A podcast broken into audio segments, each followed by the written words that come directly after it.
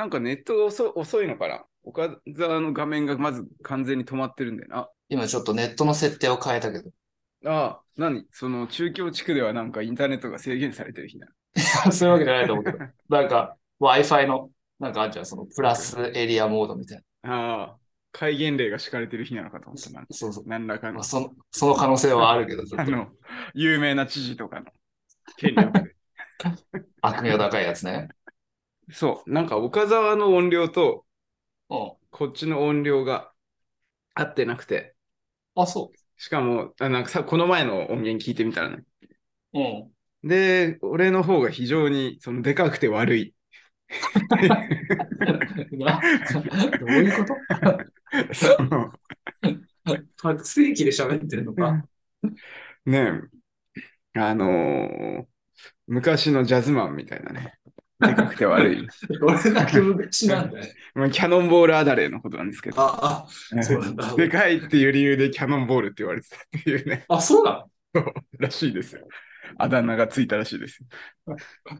そう、でかくて悪いかったんで、ちょっとどうにかしようかなと思って、まあ普通にマイクつないでみたんだけど、結局、岡沢のレベルとこっちのレベルを合わせるすれが、ああその定量的になんか見れるものがないから、まあとりあえず今日はこれでやってみようかなと思います。割れてなければいい。だって、ジンパシの方が声でかいで しょ。まあまあまあまあ、そうね、声量的には。うんなんその、まあ、生来の、セーラーのね。ね、下びた声が、 わかりづらいな。光ファイバーに乗って響き渡ってますけど。それでは参りましょう。晴晴れれのの日プレゼンツ、島流し育夫のくびれた B 面アイランド。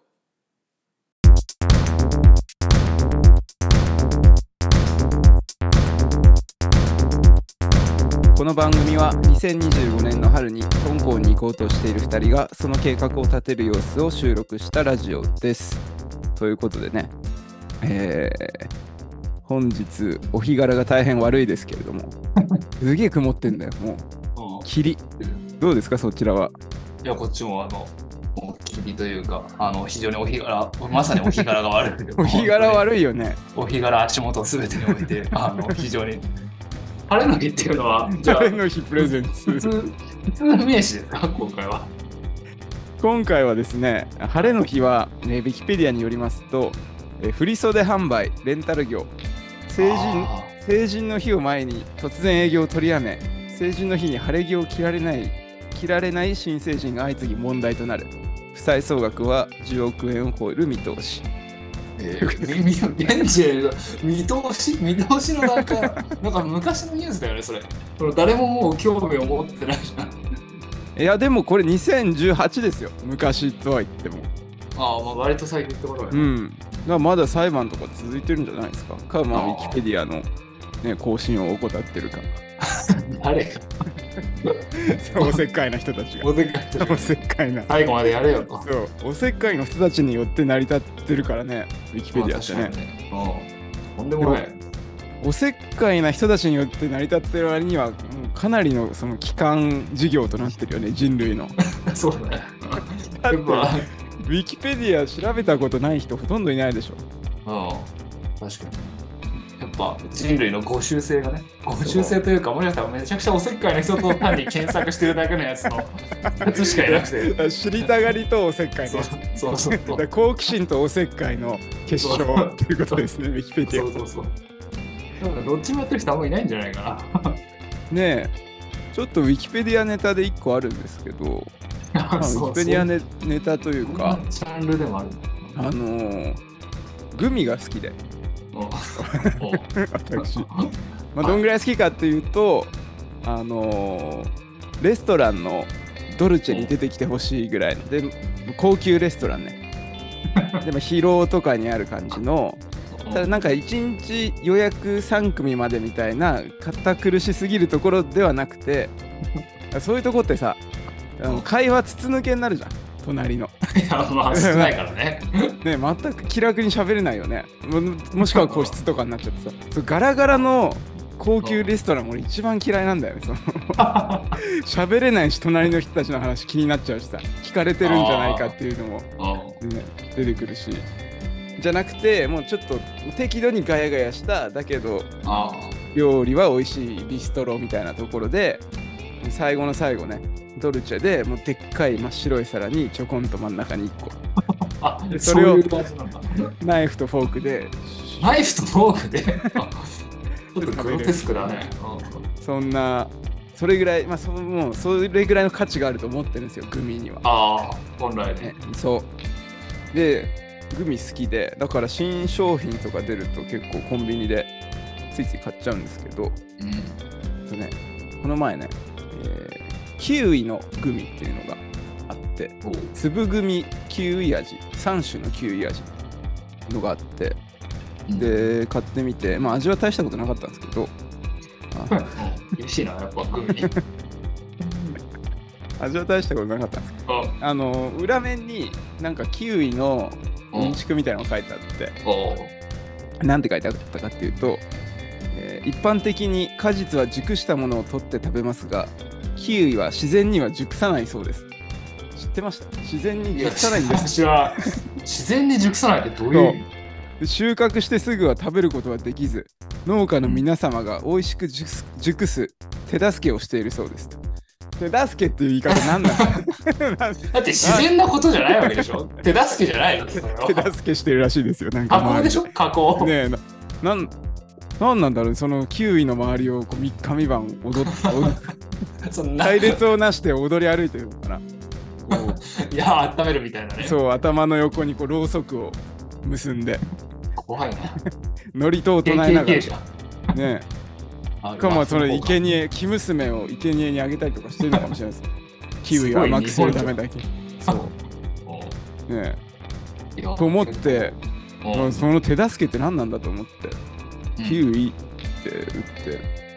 キウイウィキペディアで調べたんですようんもう1行目から衝撃だったんですけどうんキウイフルーツはマタタカマタタビ科マタタビ属らしいですよ知ってえましたー、そうなんだマタタビなんですもう温めもねその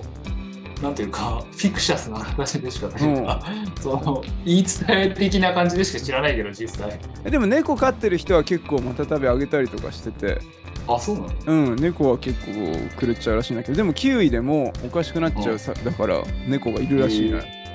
でそう2段落目うん商業ルーツの歴史は商業流通の歴史は浅く1906年にニュージーランドが新しい果樹のキウイフルーツとして中国原産の、えーアクティニディア・チャイネシスチャイネンシスの品種改良に成功中国原産なのそうニなんューだジーランドのものだと思ってたよねニュージーランドっぽいもんね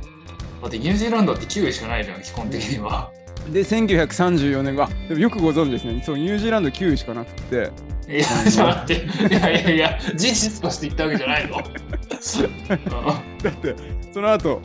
書いてあるのがちょっと飛ばしますけどニュージーランドにとっては外貨が獲得できる貴重な農産物であり首相が自ら店頭で PR するなど国を挙げた販売戦略を行っているって感じでもうニュージーランドは国を挙げてもキウイ推しで行こうとしてるんですけど原産中国だし地形とか気候とか違いそうだけどね。で商業栽培を開始したのは1934年頃なんでうちのばあちゃんより年下ですよこれいやわかりづらいな。めちゃくちゃ計算が必要じゃん。今年94のうちのばあちゃんよりも若え、干ご年健在なんですか生きてますよすごいなばあちゃんすばあちげゃんえな。マジか。ばあちゃん生きてます。親父知りましたけど、ばあちゃん生きてます。 それ、こいしづらいね。 ばあちゃんのことを考えると。長生きの家系で。そう。まあ1934年だから、今年で9 89です。89ですよ。うんまだまだですね若輩って感じするよね。そ の、家事家事の中では。その日本の病院とかに行って左右を見渡してみたらさ、90オーバーの人いっぱいいるからさ、まあ、病院にはいるだろうけど。まだまだ89歳ですってよ。まうあん黒柳徹子、黒柳徹子何歳ぐらいなんじゃん。そうなのそんな言ってんの黒柳徹子は89歳あ30えー1933年生まれなんで、まあおー同学年の可能性ありますよねキウイが早生まれだったとした学ら年あのそうね。もうちょっと9位と学年ってもう全然そのピンとこないけど。から三輪明宏の2個上です。ああ、ほんと。うん。黒柳徹子と同級生。 一個のキウイじゃなくて、その種全体とその個人を比べられて もさ、でもどうせあれクローンだからさ、同じなの。クローン、まあね、クローンっちゃクローンかもそね。のまあね、なんかね、そのキウイ格的に1個なのか複数なのかわかんないですけど、その人格たるとこのキウイ格的にはどうなのかわかんないですけど、まあまあその。クローンではもう一つの答えとして考えたとしたら、うんえー、黒柳黒柳先生と、えー、動画どうか 悪年って。いや、とんでもない。いろんな事実が。しかも昔からみんな多分ちょっとうっすら疑問に思ってるけどちゃんと調べたことない、えー点について記述されてまして、えーニュージーランドのシンボルである鳥のキウイにちなんで、うん、 1959年に命名されたすげえブランクあるじゃん。うん。すげえブランクあるし、だから鳥から来てるっぽいよ、結局あのキウイフルーツって。名前はね。うん、で、果実と鳥の見た目の類似性から命名されたわけではないと。えー、めちゃくちゃ裏切ってくるじゃ。うんん、だから25歳の時に初めて名前を与えられたんだ。いや、他のや呼び方あっただろ、絶対そ。うげ原服的なことそをうそうそう、原服、そうそう、原服、成人そ、う成人して。あのあの幼名がいろいろあったってことです。なんて呼ばれてたんだろうね。まあそうね。まあ、そういった意味では、すごい日本的なね、制度に。そうね、まあ、もう近い原産近中原産中国ですから、やっぱ中国のしきたりに従ったんじゃないですか、そこは。もう中国の期待ないだろ、それ。絶対ねえでちなみにあのキウイの緑なのはクロロフィルって言ってあの光合成する成分なんですようーん。だからあれ実で光合成できるっぽいえーうわいやそれはもう相当人格が発展しててもおかしくないよね。それだけの知性が。そうそうそうそうでまあえーニュージーランドで積極的に作ってるってことなんですけどもニュージーランドは国を挙げて推してるってことなんですけどあのニュージーランドの、えーキウイ生産量世界第3位だそうです苦しい戦いだな、ニュージーラン ドも。まあ、洪小水さのいからね、国土が。でもでも後陣を排して、ね、国を挙げてやってるにもしかも自分たちのね、が開発したまあ、もダムでまああるにもかかわらず後陣を排してて、うん。 2位どこだと思います2位で。 2位これねいやこれね。うん。あの原産国の中華人民共和国おお、なるほどね。年間三十数万トンニュージーランド30万トン程度数万トンあの結そう構いや、そう大きい差なのかどうかもよく分からんけど。で1位がやばいよこれびっくりしたんです けど1位イタリアえ年産50万トン 弱ー、すげえな。っていうかさ、気候とか関係ないわけ。その、なんあったかいのかか、両方とも。寒いところでも育つというか寒い時期こそ育つみたいマイナス10度まあ、でそうなのそう逆に暖かすぎるとダメみたいです中国はさその寒いとこもあるだろうけどニュージーランドとかイタリアってそのあ高い高地まあニュージーランドも結構い緯度的には南だからまあ海り流の影響とかもあって結構寒いんじゃないあのロード・オブ・ザ・リングとか結構雪山のなんかシーンああれ全部ニュージーランドで撮ってるよねーへえ結構ニュージーランドだから四季があるってイメージだしあとオーロラ見えますよねニュージーランドってあそうなんだあれ岡沢ってニュージーランド行ったことあるあるあるなんかホームステイみたいなしたことあるわえそうだっけうん多分寒くなかったあれあれ違ういやその時は別に寒い時期じゃなかったと思う多分、真夏真夏に行った真ん夏かなそのくらいだと思ううん四季あるみたいですよオーロラも見れるしそっかそうなんです全然キュウリに頼らなくてもオーロラで まあいろいろあった方がねで肝心のその農家肝心のの農家の手助けについてほとんど何も書いてなくてああ収穫後はうん30日から60日程度の追熟をさせられると食べられるって書いてありましてでこの追熟のところにリンクを貼ってあるってウィキペディアさらにねはいはいああさすがここを行くとでもまあ一定期間を置いて甘さを増したり柔らかくすることって書いてあるんだけど、まあ、結局エチレンガス封入して、ああそうなんだうん、甘くさせてるらしいですあもうじゃあ結構科学的なというかそうそうそうケミカルにってるみたい行ってみよう行ってみよなうでそういうそういう果物のことをクリマクリマクテリック型果実っていうらしくて、まあ、他にメロンキウイフルーツ西洋梨バナナアボカド多いななどが追熟を経て、えそれを我々のー口そうそう市場の皆様に提供されてるそうでございます。いや勉強になりましたうんもう全然グミの話じゃなかったけどね